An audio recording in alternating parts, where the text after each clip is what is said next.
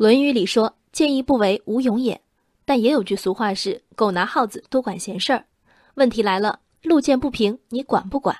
郑州的三十七岁医生杨欢管了。今年五月，杨欢在小区电梯内劝阻一名老人吸烟，双方发生争执，两人分开后，老人突发心脏病去世。事后，老人家属将杨欢告上法庭，索赔四十余万元。老人的家属认为，老人之死，其自身有心脏病是一个原因，但杨欢的劝阻也是原因。此外，老人离世后，杨欢没有慰问，一直说自己没错，令他们很难接受。南京彭宇案带来最深远的舆论影响，莫过于十余年来广受批判的那一句：“如果不是彭宇撞的老太太，他完全不用送她去医院。”坦率说，我能理解杨欢事后不慰问，说自己没错的举动。一旦慰问，一旦慰问被解读为自认有错，对于杨欢，这是比冷漠严重太多的指控。出于人道。杨欢是应该去慰问的，但这个应该不足以成为老人家属对他的要求，甚至索赔的理由。在电梯内劝阻他人吸烟，杨欢与老人的是非一目了然，但在杨欢的劝阻下，老人激愤致死，这笔账要怎么算？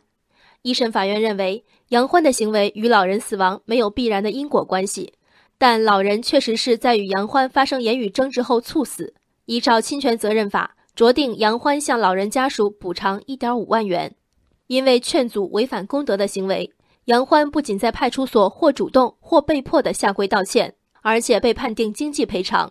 想必今后每次进电梯，甚至每次看到有人抽烟，这片阴影都会拢上心头。杨欢的故事告诉我们什么？但吸二手烟，别多管闲事儿，不是。是我们如何最大可能的在维护自己权益和规避法律风险之间两全。依据法律，公民有劝诫他人的权利，但没有攻击、侮辱对方的权利。在争吵实战中，劝诫与攻击界限实难把握，否则“热血动物的激情犯罪”一说从何而来？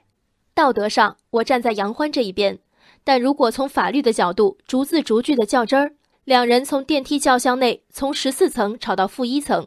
又从负一层吵到一层，再出电梯吵到物业办公室，漫长焦灼的嘴仗中，谁也没有说出过一句过激的话吗？不但杨欢可能有，去世的老人也可能有。换言之，在这场跨越年龄的平等骂战中，如果不幸猝死的是年轻人这一方，那么补偿的一点五万元，老人这方也得掏。如果像杨欢所说，到一层出了电梯时，老人还在抽烟。从任何一个层面的结果看，这都是一次失败的劝阻，为此额外付出的尊严、经济成本都是不理智的。可吵起架来，哪有理智的？法院的判罚没有背离法治精神，劝阻的分寸和后果则需要自己把握。说真的，一旦劝阻无效，按轻重打物业、城管、派出所电话不好吗？维护公序，匹夫有责，却不能只凭匹夫之勇。对法治的信仰不仅在身体践行，更在对社会管理体系的信任。